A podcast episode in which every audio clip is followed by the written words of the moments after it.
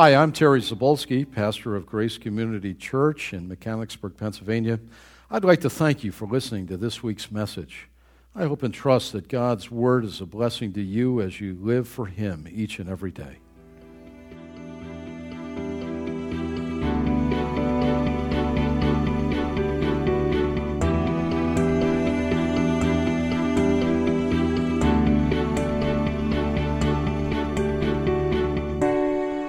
Well, we're gonna we're continuing today in our series on uh, the most asked questions, and this uh, comes from a survey that was taken in the summer, and uh, you put down the things that uh, you thought were uh, most needful to have a biblical answer in your life, and then they were compiled. I think we had about 135 uh, inquiries come back in. Maybe it was 120.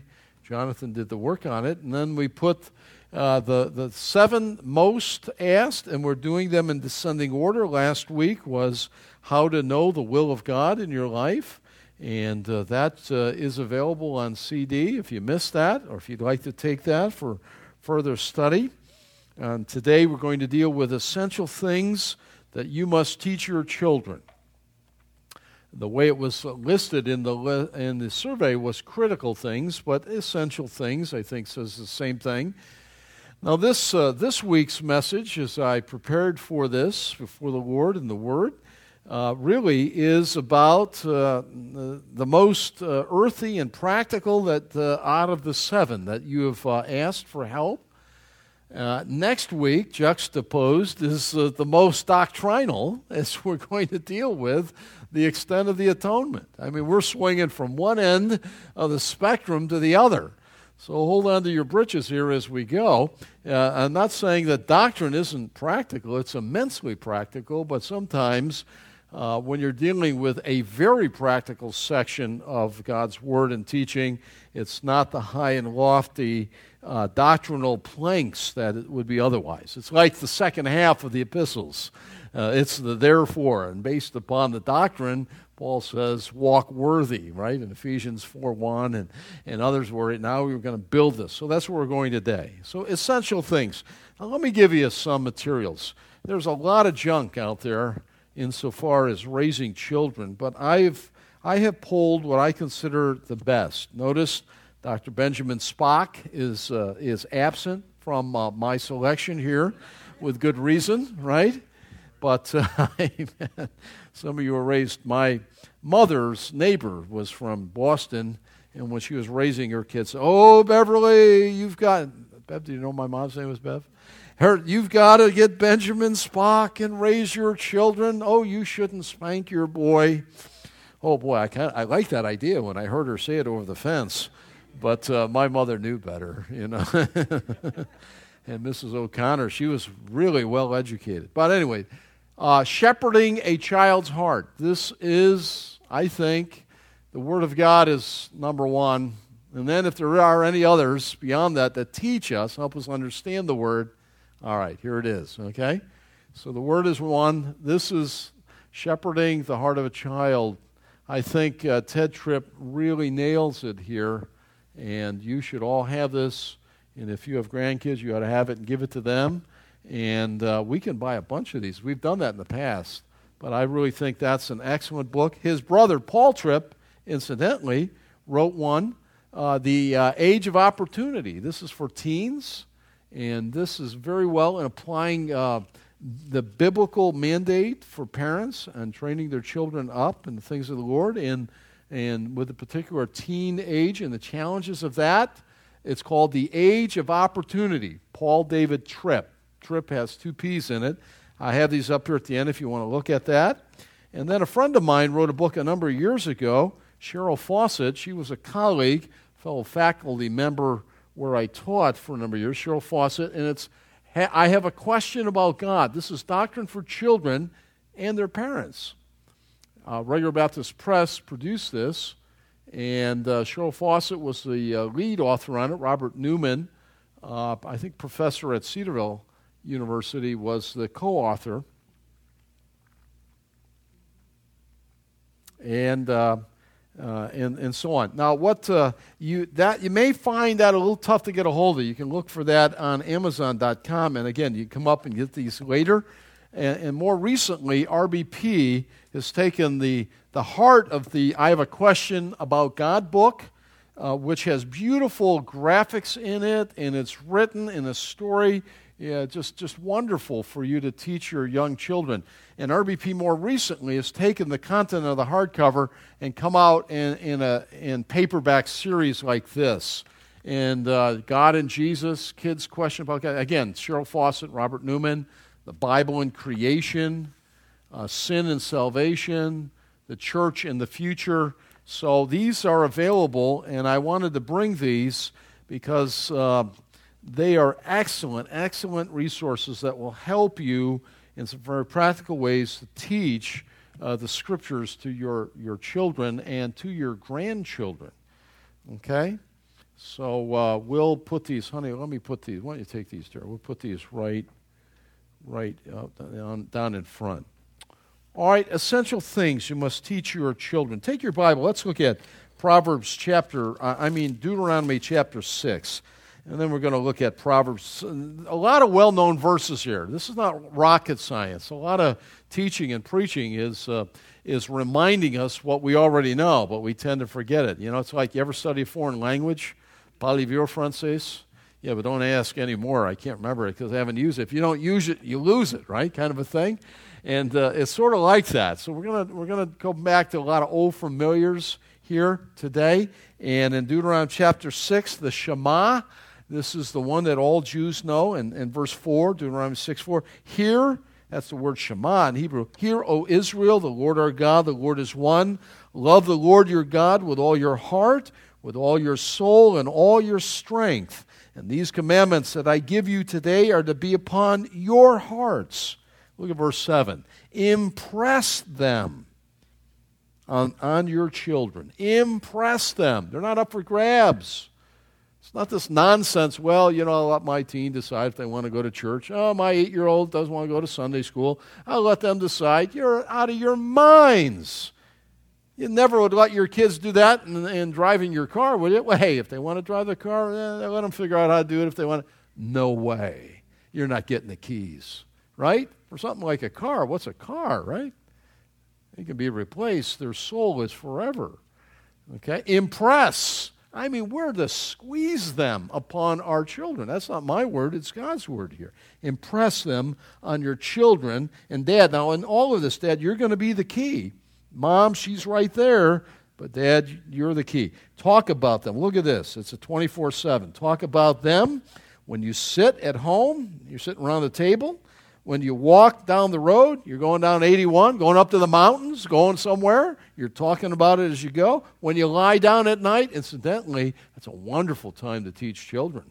When they lay down at night, read a Bible story to them and pray. And when you get up in the morning, uh, look at that. In fact, verse 8 tie them as symbols on your hands and bind them on your forehead. He's figurative. In other words, God's word is to be always before you.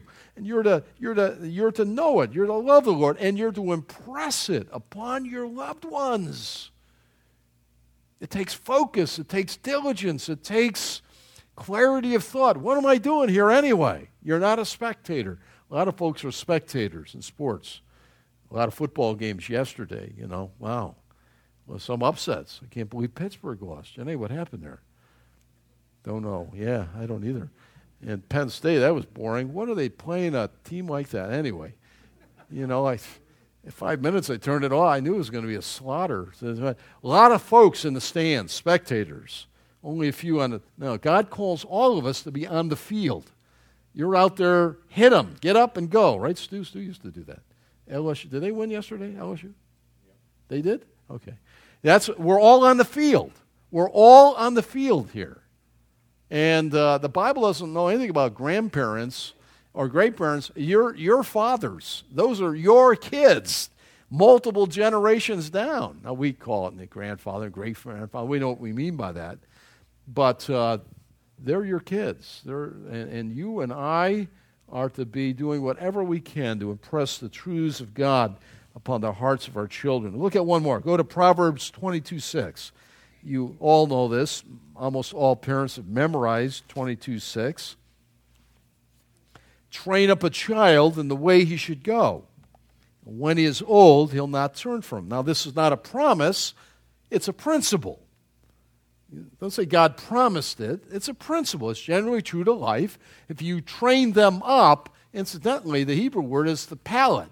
You're to train your children up in the way of their palate, and each person's palate is different. So it means that not one size fits all. Faith and I have three children, and none of them are here today, so I can be more open. All right? And uh, they're all different. You know, like and things they didn't like, I said, that's like your side, honey. You know. And you never did that either. I know you didn't. That's the truth of it. It's just the opposite, probably. but they're all different. Sarah was different, David, David's different, Jonathan, and it wasn't one size fit all on discipline. David has a very sensitive heart. If I raised my voice, he crawled in the corner and wilted. You know, well, I won't say which the other ones. I had to get up and, and you know, swing like Tarzan to get their attention, you know. Am I making myself clear here, you know, and all the rest? Well, I was sort of like that, you know, and Faithy was the tender heart, you know, uh, growing up. My father had to have me eyeball to eyeball, and when I felt the heat, it was amazing. I began to see the light. It's, it's funny. It's like politics, you know. One size does not fit all, and recognize that with your children and your grandchildren. It doesn't. Train up a child in the way he should go. When he's old, he'll not depart from. Well, what can we say? Look at, look at the introduction on your sheet. There are many important things to do in life, aren't there? There are. There are. There are a lot of things. One of the most important, one of the most important is for parents to raise their children in the training and instruction of the Lord. It's not one of a number that are of equal value. It's right up there near the top, in my estimation.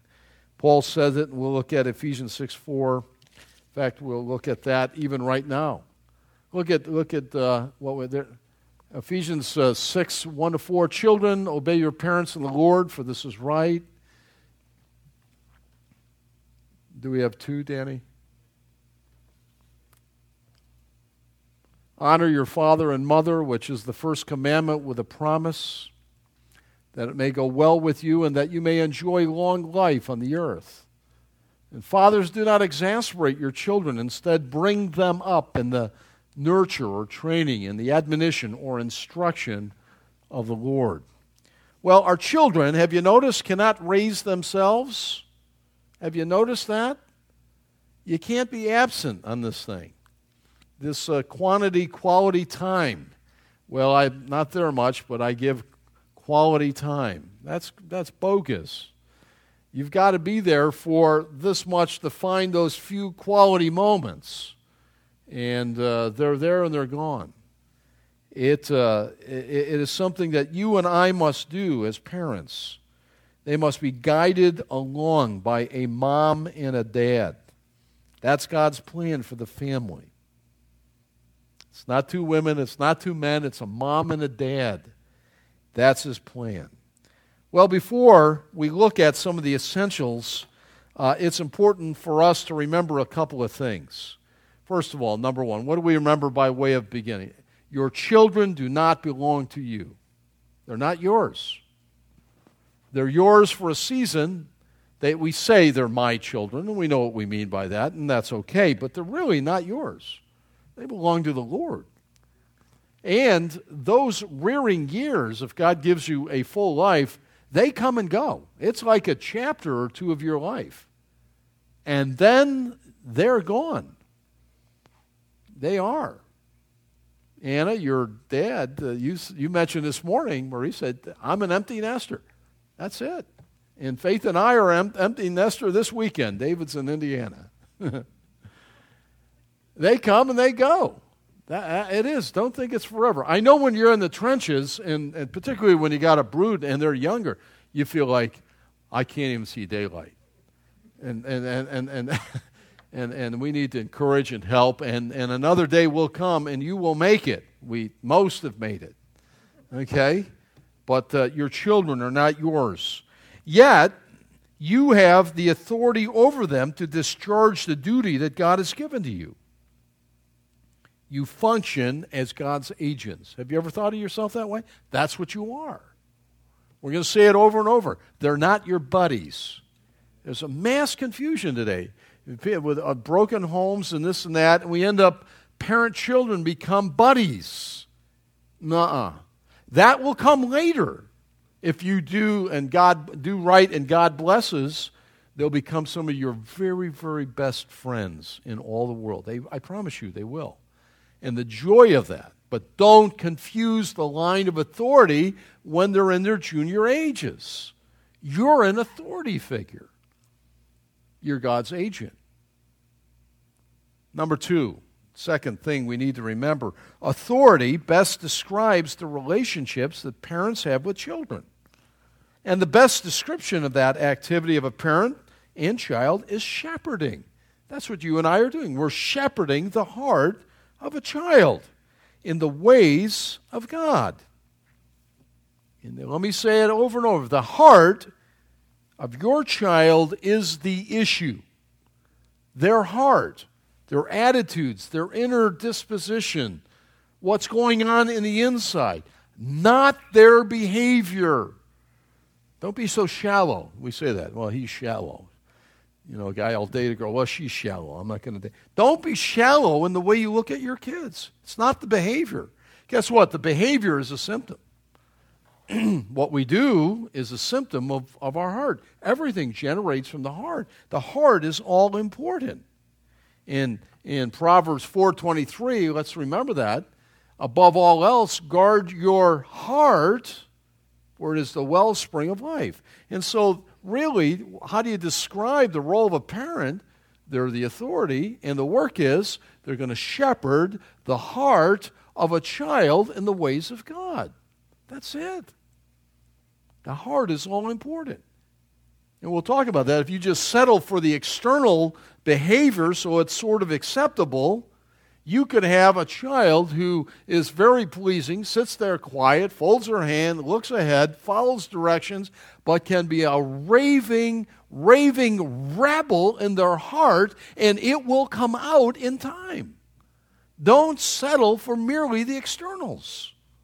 We see it in churches, right? And people come in, they stand, they sit, they give, and you know, they pray at the right moment, they leave, and they live like pagans. And the, uh, the, the, the, need of a parent is to, to get down where it's dirty and messy into the, the motives of the heart, to the thinking of the child. It's not so much what they did, but why did you do that? And get into that heart and shepherd it. So important. Number three, the Bible gives us all that we need to be equipped for the task of parenting. The Bible is sufficient for life and godliness. It's tremendous. The book, the whole book, and nothing but the book. These other books simply help us to understand the, the great book, the Scriptures. That's it. Thank you, Benjamin Spock. No, thank you. Number four, most of life's essentials are caught, not taught. Now, this is where it's going to hook all of us. Did you hook them and fry them? This is where we're all going to be hooked and fried today. Okay? Just not say, whoo, my kids are raised. No, no, here it is. This is what all of us ought to be if we've grown up. And we ought to realize so much of life is caught. We see it. The eye is a better learner than the ear. Job said that. Before I'd only heard of you, Lord, with the hearing of the ear, but now my eye sees you after he went through that terrible time. And so many of these things are caught as they see our children see these things lived out in us. And they know us, don't they? They know us. We may say one thing to our kids, but they see our life and they see our values, they live with us, they know. And we've given birth to rebels like ourselves, sinners, lost by nature, and they'll see right through it. I had an eighth grade science uh, teacher, Mr. I can't remember his name. I remember he used to give harushkas. That's a good Russian word. He'd come in, if we were talking, he'd grab, you can't do this today anymore. But you'd I grab of your hair and lift you right out of the seat, you know, and make you, your eyes would tear. I did that to my boys, and they said, Dad, that's parental abuse. Parental abuse, that's how I learned science. I totally thinks I came from the moon, you know, with the Harushkas, right? But I remember he was teaching us about smoking and nicotine and all that. I grew up, my, my folks smoked. My dad used to hack and hack. It made me sick, really. But uh, he showed us, and he put, he put a clean, he put a, a hanky, and he sucked in a big drag and a cigarette, and then held it up, and we put it on a microscope, and all that stuff, the tars and the nicotine and all that junk, and it's filling your lungs. And he smoked, and he said, I smoke, but let me give you a tip. Don't do what I do. Well, that was absolutely worthless. As he met half the class down in the bathroom, they have a cigarette between classes. Unbelievable. That was worthless. Well, it's worthless in our life when dad and mom, when we say certain things, completely contrary to what we do. Our, parents, our kids see right through it. And so, all of this I see is a call for us to love the Lord with all our hearts as, as parents, as, uh, as relatives, as grandparents, and, and it will be contagious. So, so many things are caught, not so much taught. And if you live by these things, you live these things out before your children, they'll imitate your life. But if you say one thing and live differently, they'll never follow your words. Never. Well, three categories. I thought, now how am I going to categorize? You're asking what are the essential things in the survey. So I thought, all right, let's use this old acronym here. Three categories of instruction providing you with a, an essential curriculum for your children. Let's use joy.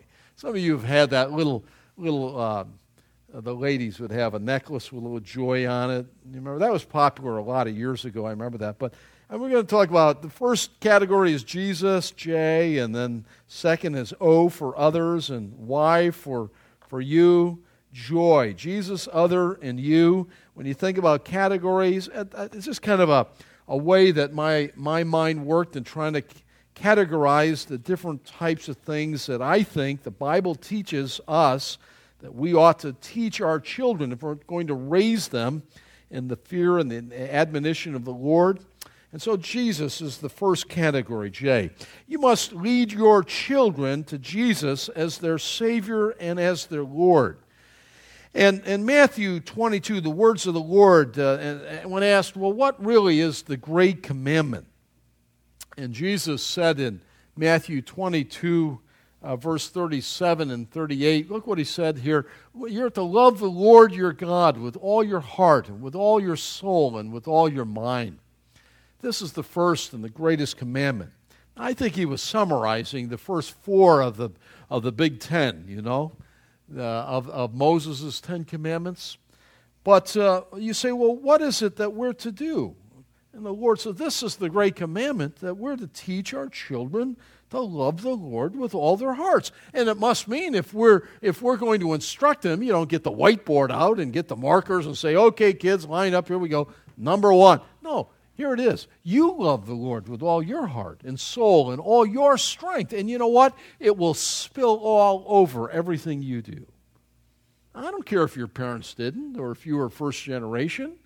Love the Lord. If you're saved, it ought to, it ought to flow from you. God's Spirit wants that to happen in your life. Well, how do we do that? Look at A. You, they, your children must know that the Bible is God's Word.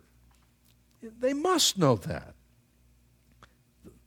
Read it to them early, constantly pointing them to it. It is the scriptures. They want to have a, a, a when they get a certain age, a, a, child's Bible, maybe some pictures in it. I remember uh, the moving from one grade level in our Sunday school to another. They gave us a Bible. I couldn't wait for that. But a Bible. My mother was the one who instilled that in me early. I knew early on that this was a book of all books. And I, have said it to you before. My brother and I had a, had a fight. My mother's trying to sort it out. And did he do it? No, he did it. Dale, did he do it? I did it. Who did it? I don't remember who did it. But my mother, she was so totally exasperated, pulled out her Bible, big, it was a big black leather Bible. Funny how you remember that. Put your hand on this book and swear to God. And I looked at her, she had like fear in her eyes. like, this is important. What's, what's this all about? You know, this is God's book, and you're going to swear before God whether you did it or didn't do it. Well, early on, when you're yay high, you know, that makes an impact. And then, uh, then to be taught from the scriptures and to know that, wait a minute, this is the book of books. It's not one of many. It is the Holy Bible. Holy means distinct or unique or one of a kind. It's the distinct book of the ages. And our children need to know that. Faith and I uh, enjoy hearing uh, how Sarah is teaching our little granddaughter the scriptures, you know, and how Taylor uh, just gravitates to. We, we read the little children's books at night, and, and in fact, we're going to have her this week. We're going down to D.C. tomorrow. Greg's uh, medical conference taking place in D.C., and they're flying in. And the great news this week is that Faith and I get to bring her home and we're going to have her till uh, Thursday later in the day when we take her back down again, stay overnight down there at the hotel with the conference, and grudgingly give her back, uh, and then head to head home on Friday or whenever. But uh, to hear the little Bible stories that uh, that that she's learning, and we heard the other week that her favorite one now is on Jonah. Well, she's only what? How old is she, dear? 18? 18 months. And uh, Sarah will start reading to her about Jonah, and uh, little Taylor starts uh, takes her hand and whacks her butt. That Jonah was disobedient, and and and Sarah didn't teach her to whack her butt, but just somewhere along she's connecting the dots, you know. I remember uh, doing some animation with our kids when they were little in Indiana and we would we would actually uh, live out animate bible stories and my favorite was when uh, i uh, threw myself on the floor and swimming and then finally rolled over and died and they had to guess who it was. And nobody could guess it. And finally it was all right dad who is it? And i said i'm the guy who missed the ark i missed the ark the door was shut and the floods came and I swam and then I went down. Well, that leaves an impact. You know, when dad's on the floor, none of you would understand if you saw me doing that. things you do when the door's shut. But I'm telling you, you teach the value of the Word of God. They'll never get over it. They'll never get over it. Never get over it. It's all important. So many people through the days are going to try and rob that from them. They will in the classrooms and highly educated people in the culture and friends will scorn them. They've got to know that this is the book of books. It's, it's, it's, the, it's the scriptures. They must know that. Will be. They must understand that God is creator. As soon as a little child says, Well, Daddy, where did I come from? They're asking one of the great theological questions of the ages. That's not a small question. God is creator, He made you. Wow, you're not scum that was floating on a pond that came to life and look at you. You have blue eyes and you're beautiful. No. Beautiful you are. God has made you that. You're extraordinary. We are His creation. We're accountable and responsible to Him. And that their chief end, Daddy, what are we to do in life? Mommy, what are, we're to glorify God. We are made for His pleasure. And we're in Ephesians chapter 1, verse 4, and in, in, in the beauty of that. And, and Romans 1, that He's creator. And they ought to know that. See, they need to, to learn that uh, they were born a sinner and they have a rebel heart against God. They need to know that, uh, honey, sometimes you're going to feel like hitting somebody because they have a toy you want, or you're going to feel like stealing, or you're going to have a strong inclination to say things you shouldn't say. And the reason you do that is because you're like daddy. I was born the same way, and the fruit didn't fall far. And you have a sin bent, and you have a re- re- rebellious heart. They need to know that, unless they think, what's the matter with me? They're not good little Billy and good little Mary. They're not. They may be good, but there's a, there's a bent, a rebellious bent within them that you gave them, and that uh, I gave, along with Faithy, to our children. And you need to help them to know not only what they did was wrong, but why. because of this indwelling sin.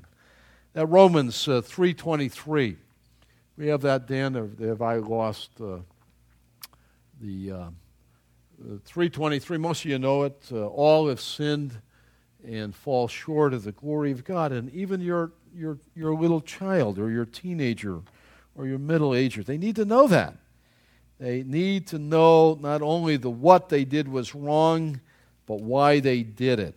And that sin leads to death, and death to judgment.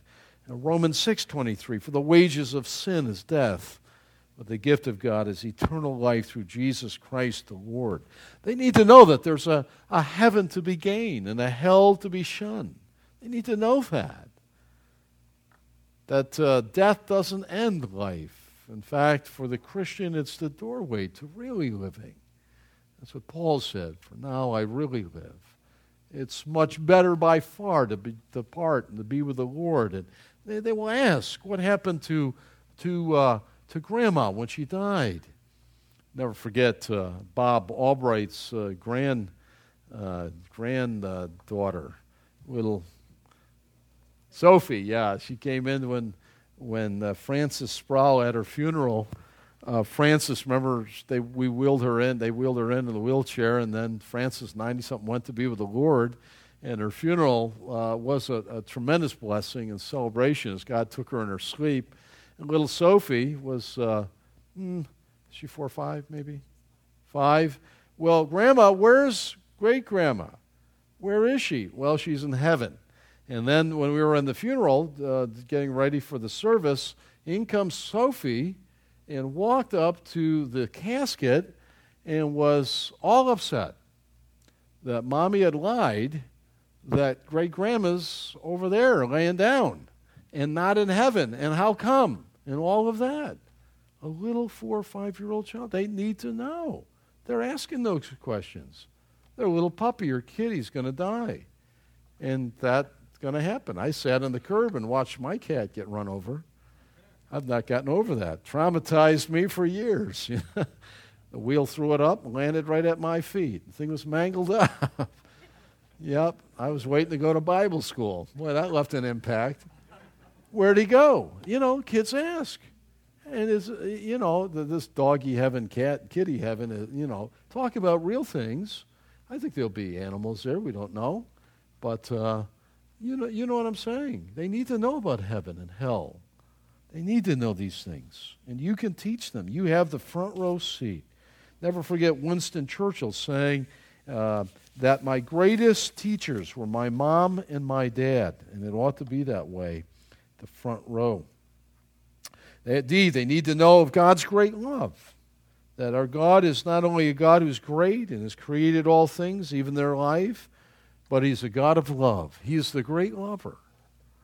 God so loved the world that He gave His only begotten Son, that whosoever should believe in Him should not perish, but have everlasting life, that He provided for our sin in the Lord Jesus, our blessed Savior. That sin in their that must be confessed. That that is, they must agree with God. I've sinned. They must turn from that sin in repentance and receive Jesus Christ as Lord and Savior and be born again. Uh, Romans 10 9 and 10, we won't look at those now, and Romans 5 8 also teach that. Just that, that Christ must be saved. Jerry mentioned this morning so many children come to saving faith in the Lord Jesus Christ. And I know that there are times where you may be too big uh, in a hurry to see them make a profession of faith. And, uh, and you just have to not rush. I, I failed once. I spoke at uh, a whole arena full of kids, and every one of them didn't want to go to hell and burn up in the flames of fire. And they all, I mean, imagine that to like eight year old. They're all jumping on the gospel ship. I don't know how many of them were saved. God in His mercy, I trust, saved some of them. But that's not, that's not quite the right message, is it? And you have to be careful about that. As you live Christ and love Him and their need of Christ, that they're sinners, and continue to pray for them, and they'll know the, the things that are important in your life. And as they hear you talk to others about their need of Christ, uh, it, it creates fertile soil for them. And uh, as uh, they uh, desire to be saved, for you to pray with them, and you may need to do that several times. And don't you be their conscience and their memory. You know, how do you know that Jimmy's saved? Well, my mother prayed with me on the rocking chair when I was three and a half. That's not it. That may have happened, but Mama said that to them a hundred times. Remember that? They need to, at some point, they need to walk with the Lord. We walk and lean on one another, but some point, they come to an age where what's on the inside, their love of Christ, really comes into full bloom. So you may need to pray with them several times. I've done that with my children several times. They weren't, Dad, you know, I was younger. I'm, not really sure I was saved. You know, I, I, I, was afraid. I didn't want to go to hell. I knew I was a sinner. I did bad things. And uh, would you pray with me? I, I, of course. Let's pray. Let's talk for a while. Let's read some scripture. Let's kneel and let's pray. And I count those some of the most sacred, wonderful moments of my life. I do it a hundred times with my children if need be, you know. God in His grace is saving. He's the one who's electing, and the calling and election of God is sure. And if their tender hearts are right there, I don't care how old or young they are, I'm always willing and ready to pray with them on that, and as well as you should as, as too. And look at E. If they trust Christ, then God calls you and them to obedience. It's not fire insurance. We're not buying fire insurance, right? I don't want to go to hell. Those flames are hot, I hear, right? It isn't that. In fact, at points, it's you tell you you can't be saved because it requires your whole life. You're calling him Lord and Savior, or Savior and Lord, and we're to live for him in obedience 24 7 as living sacrifices, death to self. And they're to live for Christ. That's what God calls us in Romans 12 1 that we heard even cited. Rob mentioned that. Let's look at it. Therefore, I urge you, brothers, in view of God's mercy, to offer your bodies as living sacrifices, holy and pleasing to God. This is your spiritual act of worship. That's what we do. The moment uh, we embrace Christ as Savior, we are to live in obedience. And F and final, teach them the joy of attending church, of being in, with God's people. We're never to forsake the assembling of ourselves together. That, uh, that church is God's gathering of His people. It's not so much a building it, it isn't, though we use that word in English, it's never found as a building in the Bible. It's always the people, it's the assembly. We assemble together to worship, to pray, to be encouraged. And the reason, uh, Hebrews, incidentally, chapter 10, verse 25, tells us that we ought to be very diligent and faithful in our attendance to gather with God's people when they gather, is that we are an encouragement to others. I don't know if you ever thought about that. You ought to be faithful, not only for all the other things that we've mentioned, but by your coming, encourages others to be faithful. And ought to be. This place ought to be filled, all these chairs. I pray for it every week. For every chair in my heart represents a person in our greater community that needs to be under the hearing of the Word of God and may need to be saved. And I pray, Lord, fill this overflowing. Burden our hearts to be fishers of men and may our people be faithful in gathering and love the assembly. And we enjoy that here at Grace. We enjoy the sweetness of communion and fellowship. We miss each other. A number of families missing today with the holiday weekend, and we miss that. Just encourage you to make it the priority. It ought to be the priority of your week. And so, J, the first category is Jesus. Lead your ch- children to Jesus as their Savior and Lord. That's job one by category of instruction. But it doesn't stop there, does it? It moves on to the O and joy, and that is others. You must teach your children to love others. They must learn to love their neighbor as themselves. Uh, that's the second great commandment. We find in, in Matthew 22 that Jesus, in verse 39, went on to say, and the second one is, is like it you must love your neighbor as you love yourself.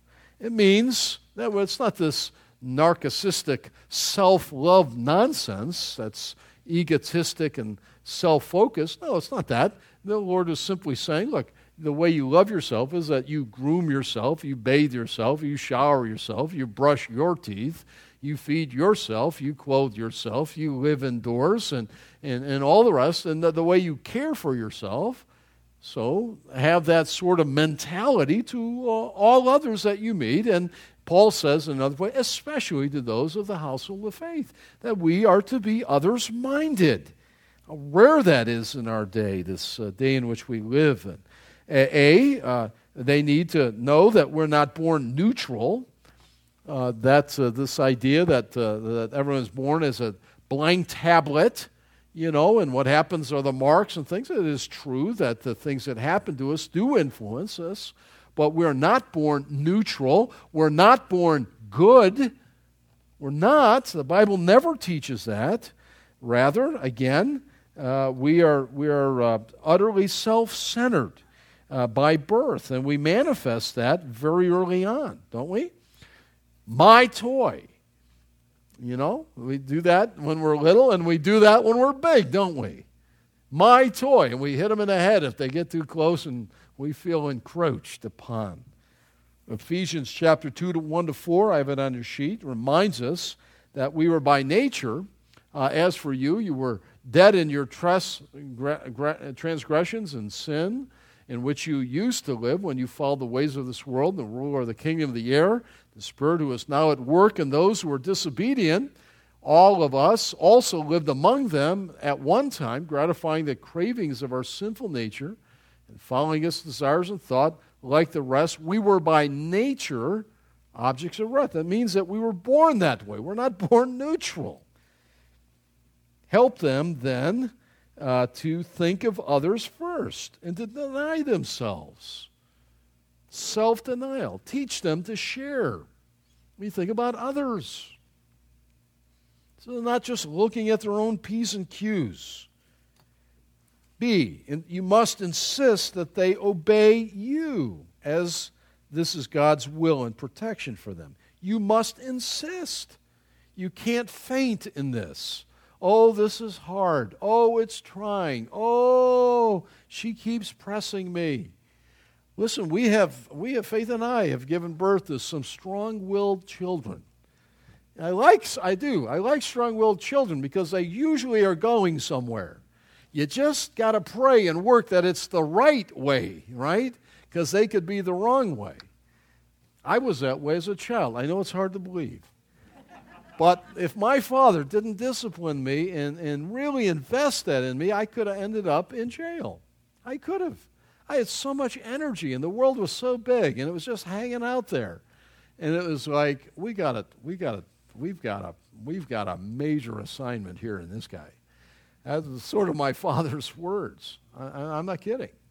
And, uh, and so, uh, I mean, I, he was going to run over me if I didn't. I mean, the last time he disciplined me, I shouldn't say it because it doesn't give the right idea, but I was mouthing off at him about something because I wanted to go see a friend and and I did some work pretty sloppy and I don't know what I said under my breath, but I, he heard it. I didn't think he could hear that well.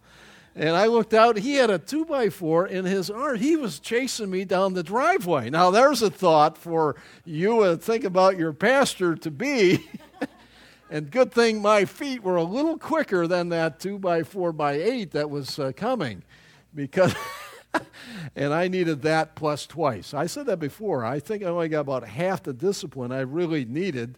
I didn't tell my mother that uh, the other week at our family reunion, but uh, I'm thankful for it. It's funny how it is. Years later, you go like, and you laugh about those things. They're not funny at the moment. Getting grounded for a month and uh, you know, and all the other, uh, the pain and all that uh, in those early years and everything, and even later, that's not fun at the time, is it? But they become uh, hilarious points of family reunions years later. We witnessed it. No kidding. No kidding. And uh, I'm thankful. And you just have to uh, continue. I mean, continue to press and love them enough to not let them go. It's easy to let them go. Listen, the opposite of love is not hate. Did you know that? It isn't. It's indifference. Just let them go. Just, ah, ah. All right, you'll find out someday. I wouldn't let it go. I would die in the midst of that. You're not you're doing that unless you run over me first, because that is not best for you. So you must insist that they obey you. That's God's will for them. It's God's protection, like any and all authority is for us. It's protective for your children. I used to say that to my kids. You need to hear my voice, and I don't care if you understand or not. We're not having negotiations here. Okay? Now, I'm more than glad to tell you from time to time why I'm saying what I'm saying. I'm not. But I want it to be like a reflex. If I say, don't, you don't do it. Because there may be a time where you're stepping off the curb and a bus is going to wipe you out. And you may be saying, well, he didn't give me a reason, and you're, you are roadkill at that point. I have your best interest in mind. In fact, as God grows me in grace, if you just look at me and do what I do most of the time, you're going to be okay. You know, they kind of look at you, kind of this goofy look at that point, you know. But that's, that's really true. And it's motivational for me to love the Lord with all my heart and to do it 24 7 and to love Faithy like I ought to and to treat her as such and, and all the way in all the areas of life. But you can't lay down in this thing. Now, one of the best things about being a grandparent is, is that uh, don't have to do too much paddling on the butt. Don't have to do that.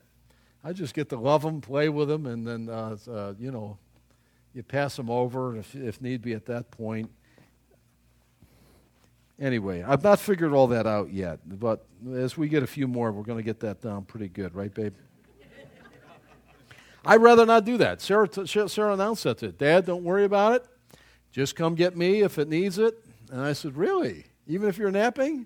Yeah. I said, Good. I'd rather always do that. I'll give her candy bars and that kind of stuff, and I'll let you do the other. So I'm trying to figure all that out yet. Some of you know that better than I do. All right, along this line with discipline, okay, your discipline must never be punitive, but must always be corrective. Remember, you're shepherding their heart. You must focus on the attitudes of their heart. They, you must. You must. And if you sense, if, you, if it's like sit in that seat and they're sitting there, but you sense they're, they're just fomenting with rebellion on the inside, do not, I say, do not be content with the external, well, they're sitting in the seat. You are going to have Johnny Rebel all over the place just a little bit of time, and it will be a mess. You better work with them. I know some will say uh, uh, you, you, deal with, uh, uh, what is it, break the spirit. How's that go there? Break the will, but not the spirit. Eh, maybe that works. I'm not sure. That may be the sense of it, maybe. Some of you have better understanding of that than maybe I do, but their attitudes are all important. And, and don't you know that the moments after disciplining, well, I mean, when they're really broken and repentive, and maybe you prayed with them, it's a great teaching moment, isn't that? That's a great, to really assure them of your love and your care, and, and it hurts you more uh, the, than they could ever imagine to discipline them and, and, and to encourage them to do right and to love the Lord. It is. I never got that. When my father would say that, he'd hold, my dad was a military guy, so he held a belt. This hurts me more than you. Yeah, right. We'd say that was worth a few more. You know? yeah. But you know, you got to be a parent to realize that this is painful business. Oh, I never that this is hard. I, can't we just hug? You know, it's just like the liberal politics. Can't we just all hug around? You want to do that, but you can't yet. You can't. And you know, there's a difference between loving your kids and liking them. You always love them, but there are some things you won't like about them. Can I say that? There is a difference separate that out. What a teaching moment it is. Well, see, teach them to pray for others and their needs.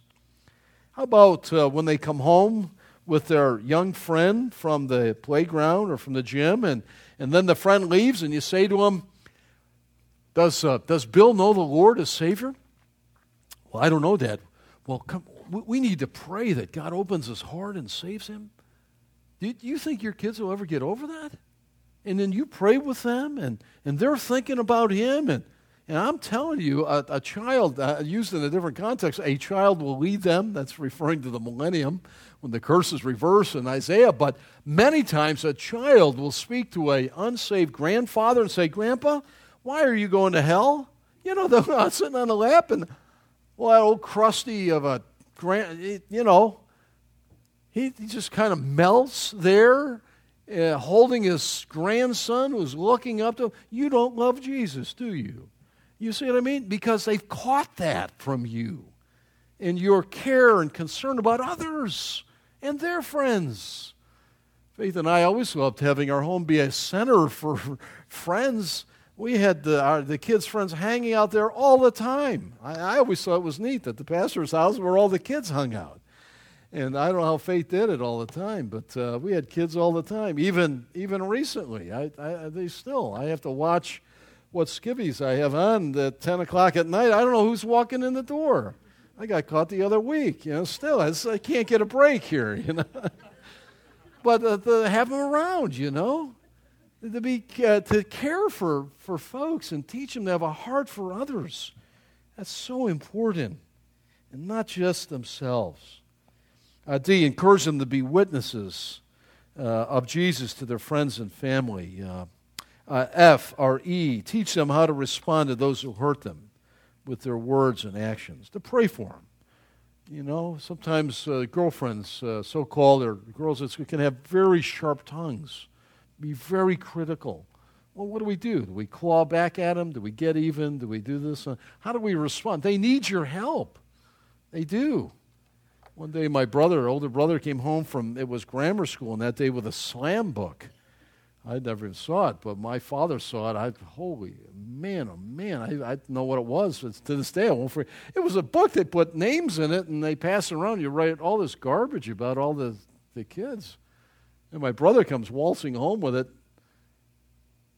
I don't know if he even had his math book with it, but my father saw it. He was like jumping up and down, ripped the thing up, and man, oh man help my brother and me. I'm, I'm a, down here listening to all this.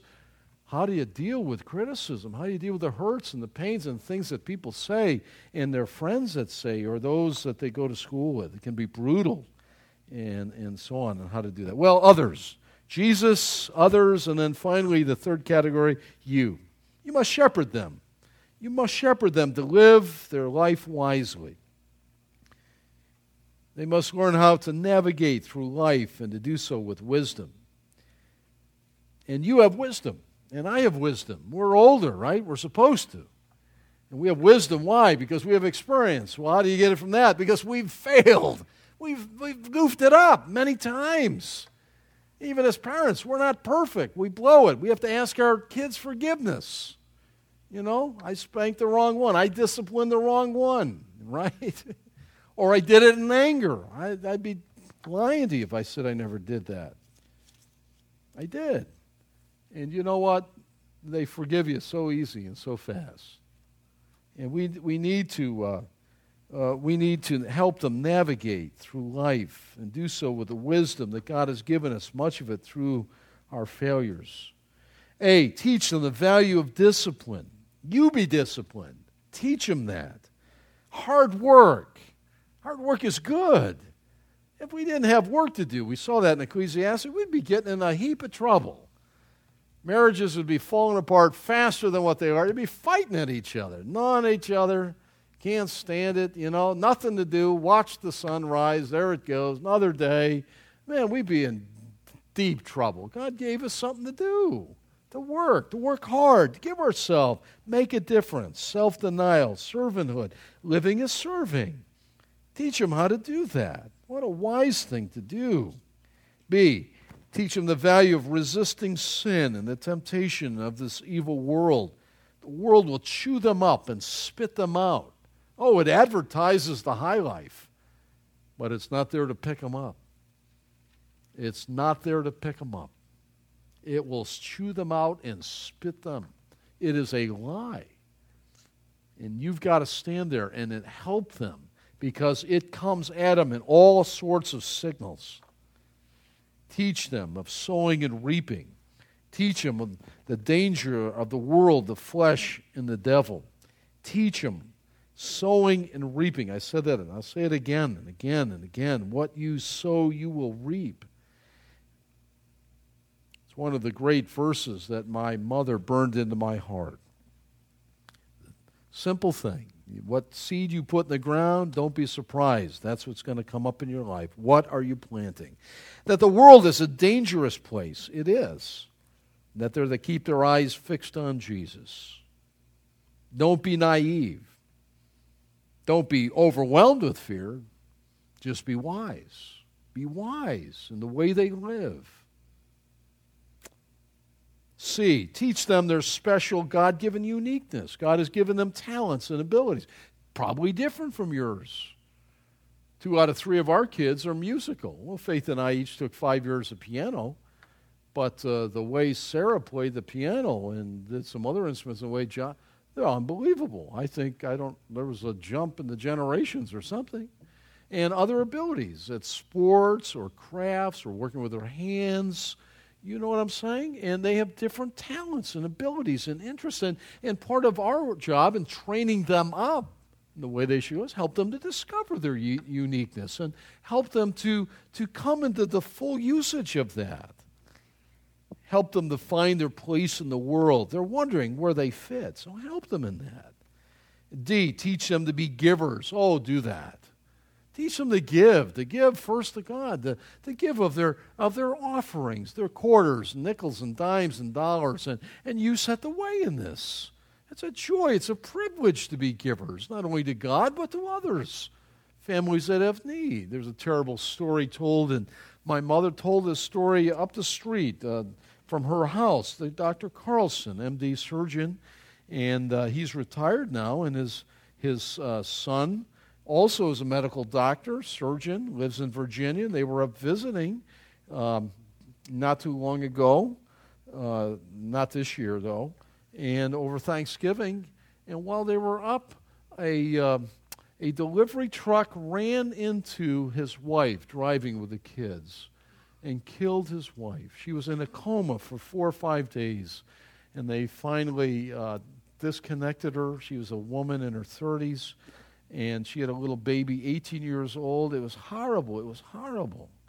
Um, uh, an accident visiting their hometown, and uh, and mom said, and we made so many meals. We were there living with those people all week long, giving and giving and giving, and in the cries and the tears of these young children because their mama was in that coma, and then when they finally disconnected her, and but giving. I can remember other times, uh, and Faithy's home was open all the time to give and to help and to be a blessing. Mm, uh, there were several of my father's friends died, and they moved in with us. And, and I remember that very dramatically in my life. Giving, giving. You give your time, you give your resources, you give whatever you can. And the essence of living is giving, it's not getting. And sometimes we don't figure it out until it's too late. Teach them to give and to be a blessing. That's the, that's the point of joy. It was Jesus that said it's more blessed to give than to receive. Oh, teach them to be generous and to live that way, and you'll, you'll, you'll really teach them to be happy. Uh, e, teach them to really live to the max, to do so, to go for it. That's Ecclesiastes. And F, teach them to love others freely, to love without strings or manipulation love freely. Love others. Jesus, joy. Jesus, others, in you. Maybe three categories of instruction that will be helpful as you and I think about the training up of our children and the blessing that we can be even to our grandchildren. What are some lessons? Number one. Well, the single most important thing is that you must be saved. That's, uh, that's number one. Today, if you're here and you've never trusted Christ the Lord as your Savior from your sin, you must be born again. A simple prayer of faith Lord Jesus, I'm a sinner. Thank you for dying in my place. I receive you as my Lord and as my Savior. And you'll be saved according to the authority of the Word of God. You must be saved. I grew up in a home where my father was not saved. It was a huge disadvantage in spiritual things. I prayed for years that God would save him, and he did. Trust Christ and be saved. Number two, after salvation, the next important thing is for you to really live for Christ. Really live for Him. What are you holding back on? Live for Him in every compartment and category of your life. Live for Him. That's what God made you, for His pleasure, not yours. But in that, if you do, you'll have more pleasure and joy than you would in any other way that you live. Number three, remember you are to shepherd your child's heart. Shepherding their heart. It's not the behavior, that's the symptom of what's going on within. It's the way they're thinking, it's the attitudes. You need to help them through that in the ways of God. That's your focus. Number four, every single day, let me urge you, cover your children and your grandchildren with your prayers. Cover them. Job did that. Remember, he, he went and he prayed for his children and his grand, lest that there may be some. And I count that as one of my most important things by name. Not only praying for many of you every day, but before that, I pray, I pray for my family, for my children, my granddaughter, and one on the way. Pray for them by name and so should you. Pray. God hears the prayers of a mom and dad, grandmom, granddad. Number five and last, spend your life impressing. Remember that Deuteronomy 6? Spend your life impressing the truths of God upon your little ones. Spend your life doing that. Do that. That's your life message. Get them on your team. Let them love the Lord, their God, with all their heart, their soul, and their strength and others, help them to find where they fit. Now, maybe, just maybe, there's an area or two that I might have missed or that you like to make an emphasis. I'd like to take just a minute and a half here, just quickly. What would you suggest is an area that uh, you'd like to see emphasized as well? Anything come to mind? Some of you are saying, I like that when you take questions at the end or comments. Yeah, Barbara?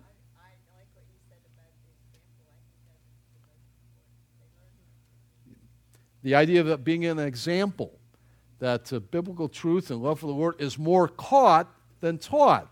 What do I mean by that? It's your life. They see it. Especially boys are that way. Man, boys are that way. We're more visual. Yes, Paul?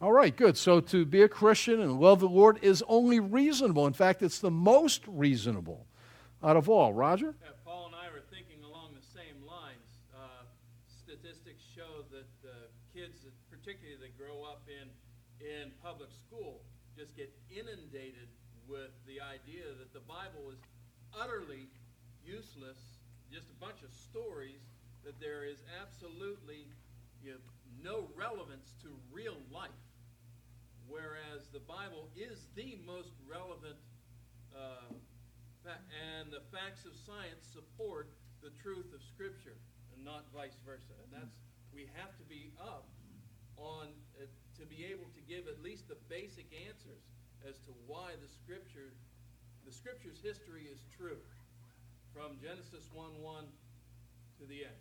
Amen. Thank you, Raj. Beautiful. Well, who else? Uh, any other suggestions? I see another hand or two. Good idea. Jim? Especially for fathers.